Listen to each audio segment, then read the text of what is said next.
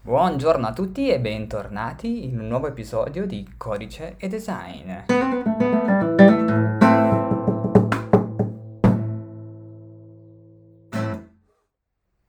Ok, questo era un intro così a caso, ma eh, scusate. Eh, niente, stavo, mi stavo divertendo un pochino con la chitarra e ho detto a te perché non fare un intro così questa volta, un po' diverso. E così dai, chissà se vi piace o meno. Comunque, l'abbiamo fatto.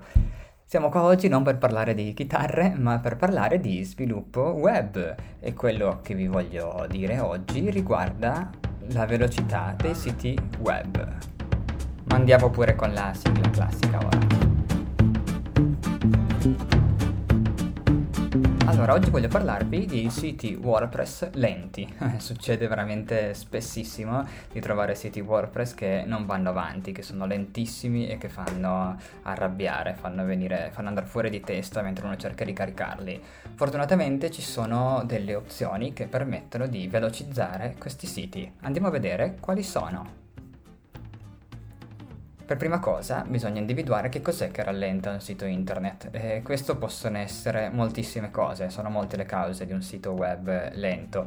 Eh, il primo di tutto, eh, il, il, primo grande problema è lo sviluppo. Se un sito è stato sviluppato male sarà per forza lento. Se carica 50.000 script e cose inutili, se è un sito fatto eh, scaricato online, un template scaricato gratis e quindi fatto da un insieme di copy incolla così oppure buttato giù velocemente, sicuramente non avrà dei tempi di caricamento molto rapidi.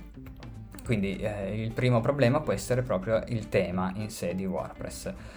Un altro problema che sta sempre alla base, oltre allo sviluppo del, del, tema, proprio è il web hosting, cioè se l'hosting non è di livello, allora anche un sito super ottimizzato, sviluppato alla perfezione non girerà, perché se la macchina su cui gira fa schifo, eh, i risultati saranno pessimi lo stesso. Un altro problema può essere proprio nella configurazione di WordPress. Molte volte WordPress è configurato male, eh, per esempio non, non viene inserita una gestione efficace della cache, non, non, basta inserire una gestione della cache perché funzioni bene, anzi molte volte si installa un plugin della cache, non si è capace di configurarlo, se lo si configura male si fanno danni. E la situazione è peggio con la cache che senza cache addirittura. Quindi eh, un, la cache è un un qualcosa di delicato che va trattato eh, seriamente. Un altro grandissimo problema sono le dimensioni delle immagini. Moltissime persone, specialmente sui blog o sui siti che vengono lasciati gestire dagli utenti, eh, l'utente scatta la foto col cellulare o con la macchina fotografica e la carica direttamente online. Benissimo, se quella foto pesa 3 mega e io carico 10 di queste foto, una pagina che pesa 30 mega e scaricare 30 mega è veramente tantissimo e questo va a piantare completamente eh, il sito nonché richiede un lavoro ulteriore al server. Un altro problema possono essere i plugin e quindi vanno analizzati, bisogna fare attenzione ai plugin che si utilizzano, cercare di utilizzare plugin con un rating molto alto e quindi andare a controllare la frequenza di aggiornamento e la valutazione del plugin e ehm, fare occhio che non abbiano codici strani o che non facciano accadere cose strane sul sito.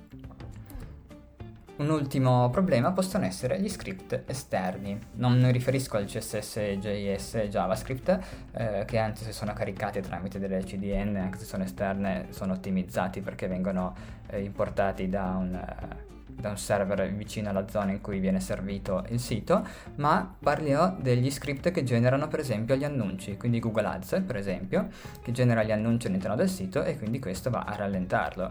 Anche i Google Fonts, per esempio, se uno carica 10 font diversi, tutti con eh, 5 tipi di bold, 2 italic, tutti con miliardi di configurazioni possibili, tutto questo va a rallentare tutto il sito. Ma andiamo a vedere adesso nel dettaglio. Primo punto di cui abbiamo parlato è l'hosting.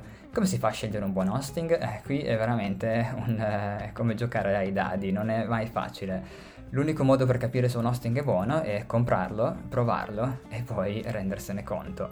Eh, mi sono scoperto che purtroppo è l'unica maniera. Anche cercando online, eh, molti forum e mm, pagine Facebook, anche gruppi Facebook sono taroccati nel senso che appena una persona chiede qual è il miglior hosting, eh, subito partono una serie di eh, affiliati, diciamo, non so se sono o dipendenti o direttamente lavor- eh, i direttori dell'azienda che offre il servizio di hosting, che dicono, ah guarda questa azienda qua è la più figa di tutte, certo è la tua, è facile che lo dici però questo va a rendere inutili queste chat e uno non sa proprio dove girarsi. Quindi ehm, è molto difficile. Diciamo che un buon hosting si riconosce subito da eh, non dai prezzi bassi, se i prezzi sono bassissimi l'hosting non sarà di altissima qualità però non è solo questo, si, dal, si, vede anche dal servizio offerto, quindi se l'hosting garantisce un'assistenza 24 ore su 24, se l'hosting è trasparente, cioè fa vedere tutti i punti che offre nel pacchetto, quindi posso vedere quanta eh, CPU compro, quanto virtual CPU comunque quanto RAM, quanto SSD, se ho l'accesso SSH, eh, tutte le cose che ho, se ho un backup, come funziona, se un sito è trasparente su questo punto di, livello, di, di vista, su, su un hosting trasparente da questo punto di vista, allora ci sono buone possibilità che sia un hosting buono. Se altrimenti non mette bene in chiaro le cose, cioè non so, non parla mai di eh, accessi SSH oppure non me li dà, fa pasticci con i DNS, ogni riferimento, non so se avete capito di cosa sto parlando, eh, non, non ne vale la pena. Eh, quindi guardate quello, andate a vedervi la pagina del sito, guardate le varie offerte che offre e più sono dettagliate meglio è.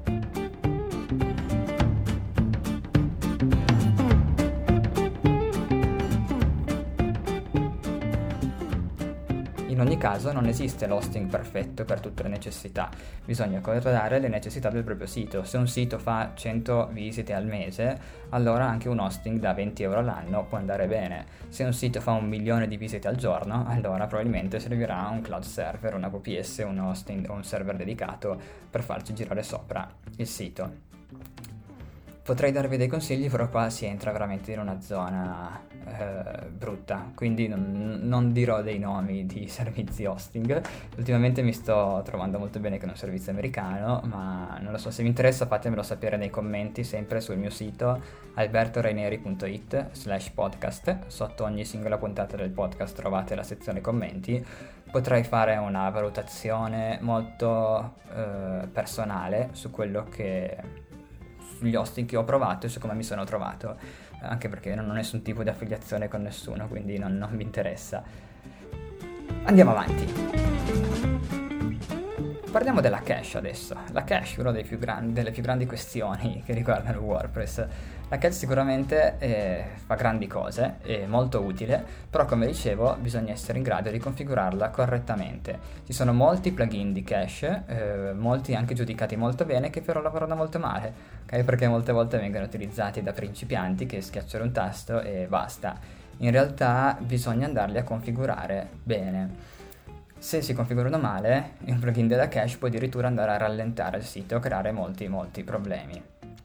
Uh, un esempio è V3 Total Cache, che è uno dei più plugin più utilizzati sulla cache, però moltissime volte mi è capitato di entrare in un sito lentissimo, eh, non si capisce perché non va avanti, anche il backend di WordPress è lento, piantato, non gira, vado a vedere, c'è V3 Total Cache configurato male, allora cosa faccio? Bisogna disinstallarlo, anche lì prima di disinstallare un plugin della cache conviene sempre svuotare la cache, disinstallarlo, andare a cancellare tutti i file di cache eh, sul server e poi cancellare direttamente il plugin e, e installarne un altro. Ultimamente mi sto trovando bene con eh, WP Fastest Cache che è gratuito e funziona molto bene, altrimenti c'è WP Rocket che costa 50 dollari, 50 euro ed è molto molto buono, più semplice da gestire, Fastest Cache è non è così user friendly, però è molto buono, alla fine funziona molto molto bene, anche per siti web molto molto grandi.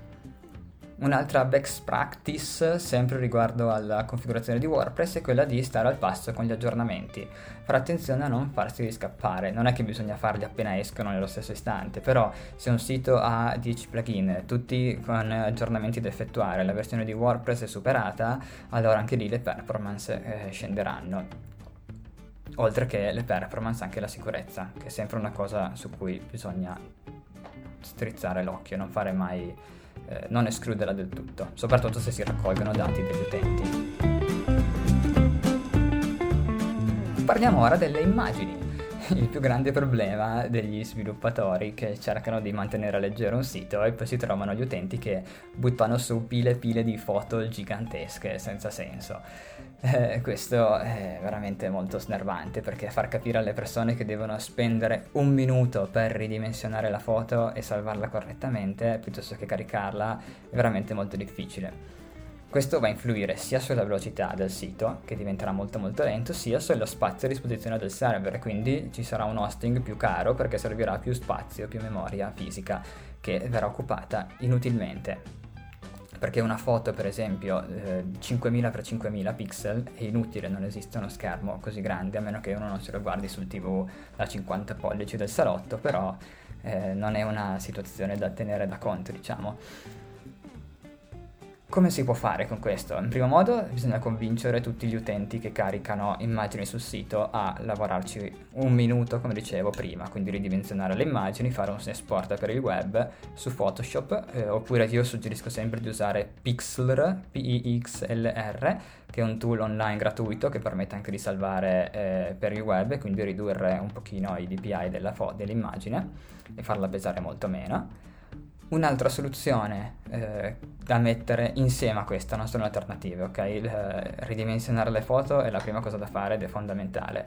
Un'altra è installare un plugin dedicato a questa funzione, cioè che vada a eh, ridurre le foto, che impedisca il caricamento di foto più larghe di tot pixel e che eh, magari faccia anche il lazy loading, non so se avete presente cos'è, quello che la, la foto non viene caricata finché non ci scrollate sopra.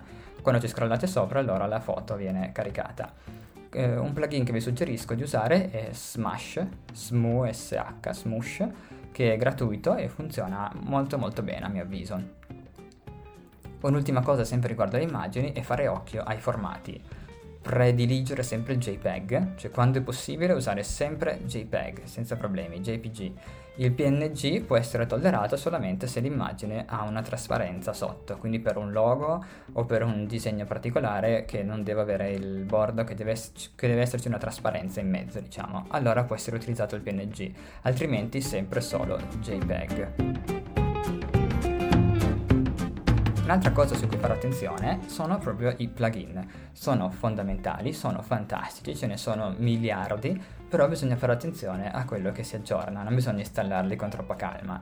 Io solitamente prima di installare un plugin lo testo sempre in locale o in staging, eh, vado a vedere sul database cosa combina, perché molti plugin che magari fanno una funzione banalissima creano tre tabelle, quattro tabelle in più sul database e vanno a fare pasticcio e questo non va bene.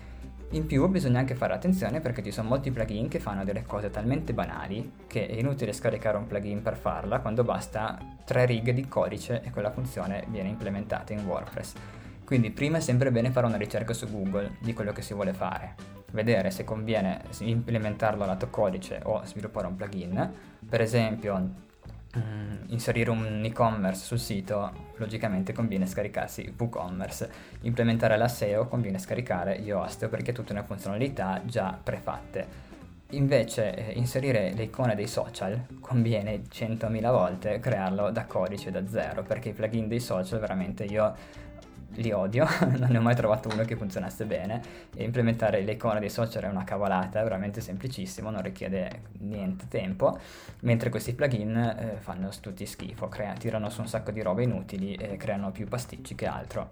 Anche qui sempre occhio agli aggiornamenti, i plugin bisogna mantenerli sempre aggiornati per evitare problemi di sicurezza e di performance e se un plugin è disattivato e non lo usate, cancellatelo. Non lasciate plugin disattivi sul vostro sito WordPress perché sono molto spesso questa la causa di attacchi hacker. Gli hacker passano da questi plugin disattivi e rientrano nel sito e poi fanno quello che vogliono.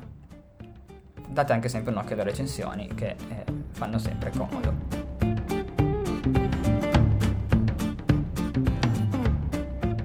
L'ultimo punto di cui vi ho parlato prima, ma questo è veloce, sono proprio gli script esterni, come eh, Google Ads, Google Fonts o tutto quello che eh, genera del codice nella nostra pagina che proviene da fuori. Può anche essere, per esempio, se utilizzate un CRM per eh, integrarsi col vostro sito che vi carichi in automatico dei pop-up o delle schede particolari eh, o dei moduli, questo qua eh, va a rallentare perché eh, il sito carica i suoi file, poi deve caricare i file dalla sorgente esterna, dipende sempre questa sorgente esterna quanto è ben sviluppata, se è fatta bene o se è fatta male. In ogni caso non bisogna esagerare. Bene, veniamo alla fine. Quindi avere un sito WordPress bello, prestante e super funzionale è possibile? Certo che è possibile. Andate a vedervi il sito della Casa Bianca americana, è fatto in WordPress e va una bomba, veramente. Eh, comunque c'è gente che verrà pagata molto bene per fare quel sito più di me e penso anche più di tutti voi che mi state ascoltando.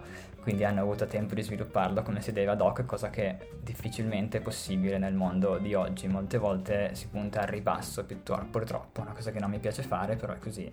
Bisogna imparare a conviverci quindi eh, utilizzare un tema realizzato da zero è sempre meglio di uno prefatto perché si vanno a creare solamente le funzioni che servono e basta. Eh, se comprate un tema prefatto fate occhio alla recensione, andate a leggere se è veloce o meno e fate anche un uh, speed test sulla demo del tema che andate a comprare di modo che sapete quanto gira veloce e sapete subito che tipi di problemi potrà generarvi. Ok plugin, eh, dove vi potete sviluppateli voi da zero per delle cose banali, altrimenti scaricateli, ma fate attenzione alle recensioni e a mantenerli sempre aggiornati. Questo è tutto. Spero che questo articolo sia stato interessante. WordPress è la, una delle piattaforme più utilizzate al mondo e moltissima gente si crea un blog da sola e, e poi non va avanti, lentissimo. E quindi spero che questi suggerimenti possano esservi di aiuto. Se avete bisogno, se volete qualche suggerimento, se volete sapere qualcosa in più sul mondo di WordPress, scrivetemelo nei commenti, sempre su albertoreineri.it slash podcast. Purtroppo non si possono mettere commenti su Spotify, penso, non lo so. Su Apple Podcast eh, non lo so, andrò a controllare, ma vedremo. Per ora mi sono sempre soltanto eh, basato sul mio sito personale. Grazie per avermi ascoltato, per oggi è tutto. Buona giornata. Ciao! Vi faccio anche l'altra chitarra, va, visto che ce l'ho qua.